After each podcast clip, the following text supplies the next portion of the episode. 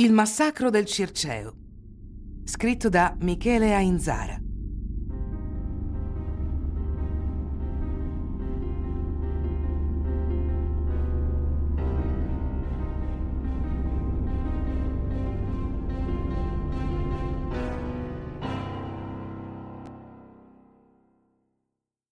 Sui fatti del massacro del Circeo c'è poco da dire, sono chiari.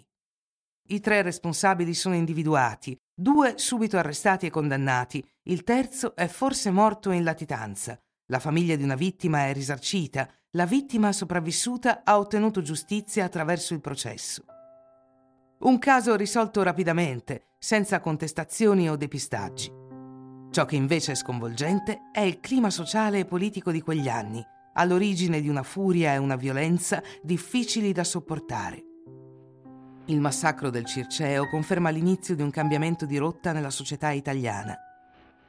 Cadono mentalità ancestrali e senso di impunità.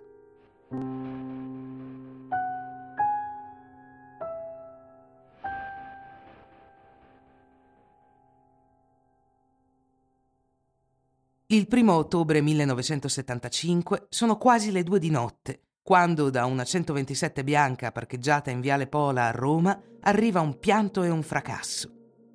Una vicina, allertata dal rumore, chiama i carabinieri. Rapidamente sul luogo i militi forzano il bagagliaio della macchina e si ritrovano davanti a una scena mozzafiato. Donatella Colasanti, 17 anni, il volto coperto di sangue, li guarda terrorizzata. I carabinieri sollevano una coperta e rinvengono il corpo di Rosaria Lopez, 19 anni, morta.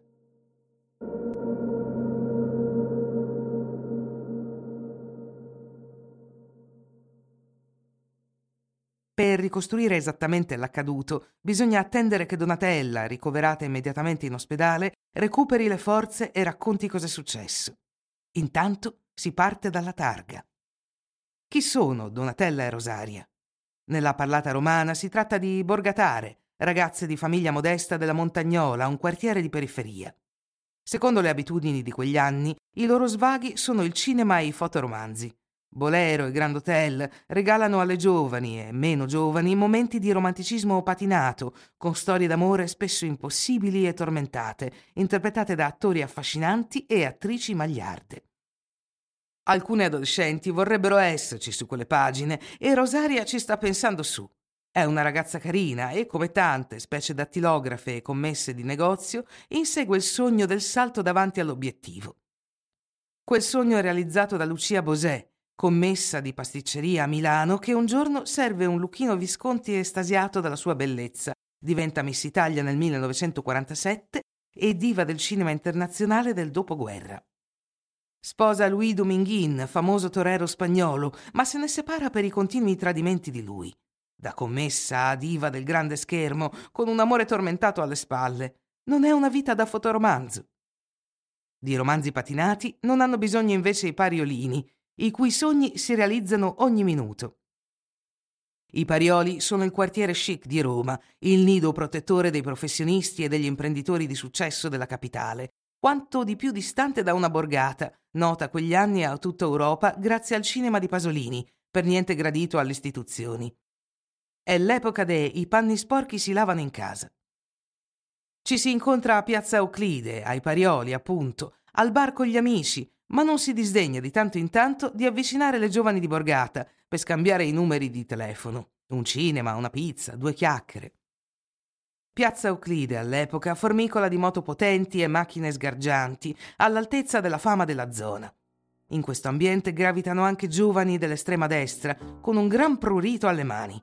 Per farselo passare in un clima politico che non ha bisogno di pretesti, ci si dà da fare contro i compagni che, quando possono, restituiscono il favore. Ma non solo.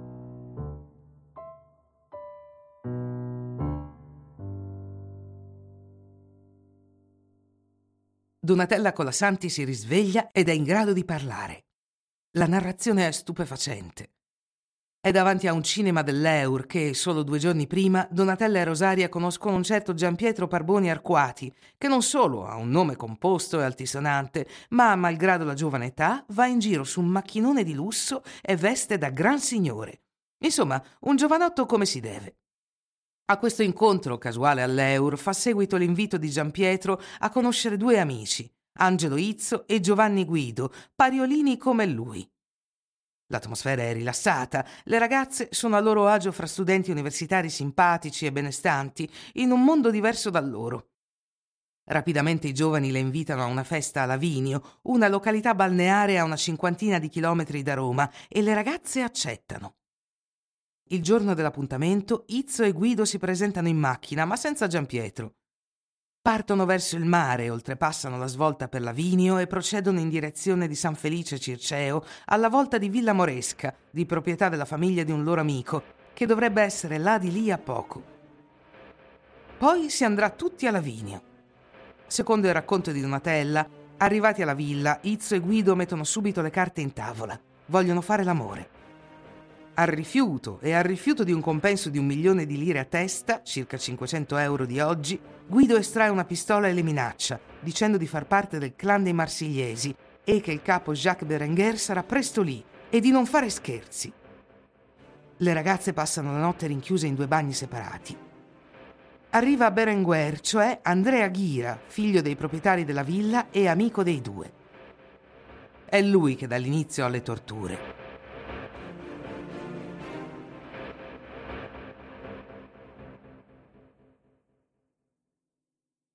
Per rimettere ciascuno al proprio posto, Ghira, Izzo e Guido sono la pura espressione dei pariolini neofascisti. Picchiatori esperti e motivati hanno già un trascorso denso. Ghira è stato espulso dal fronte della gioventù, il movimento giovanile del partito di estrema destra MSI, per eccessiva violenza, pensa un po', e, grazie agli avvocati di famiglia, evita perfino cinque anni di carcere per rapino a mano armata in un'abitazione. Ricostruendo lo schema gerarchico, è Ghira che conduce l'operazione e pare avere il controllo di tutto. Nulla si fa prima del suo arrivo. Tutto il quadro è significativo delle posizioni interne. La creazione di un'aspettativa angosciante nell'attesa dell'arrivo del capo rientra nella prospettiva di un abbattimento psicologico prima e fisico poi. Ghira è l'unico, o il primo, che passa alla violenza sessuale. Ai gregari lascia il resto.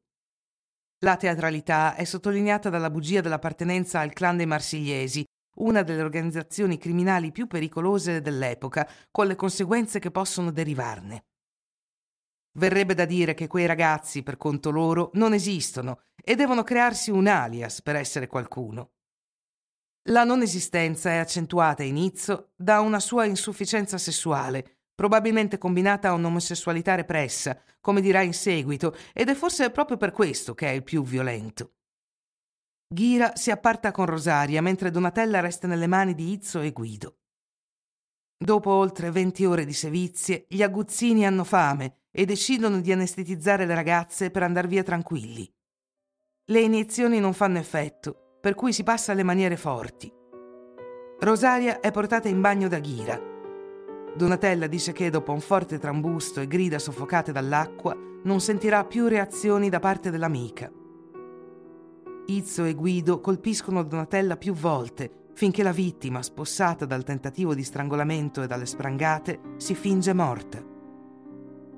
I tre giovanotti caricano le ragazze nel bagagliaio della 127 e vanno in viale Pola per mangiare una pizza. Segue il ritrovamento. Dalla targa i carabinieri risalgono al proprietario della macchina, il padre di Guido, e facilmente arrestano il figlio e Izzo. Ghira si rende irreperibile e inizia un periplo internazionale fino alla morte.